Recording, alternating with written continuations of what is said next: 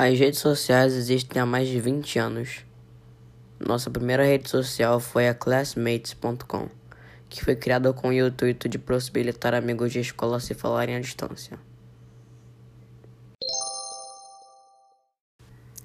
Atualmente temos inúmeras redes sociais, com diferentes intuitos, mas tudo depende do modo em que você vai usá-las.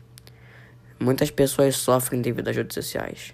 Temos vários exemplos entre eles temos a morte do streamer Byron Rackful.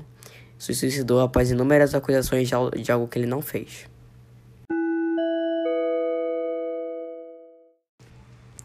Muitas pessoas também abusam das redes sociais, falam coisas que não teriam coragem de falar pessoalmente. Eu, eu não uso muitas redes sociais, exceto o YouTube.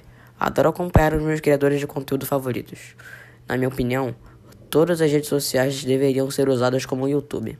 É a única plataforma onde eu não vejo discussões por bobagem e xingamentos.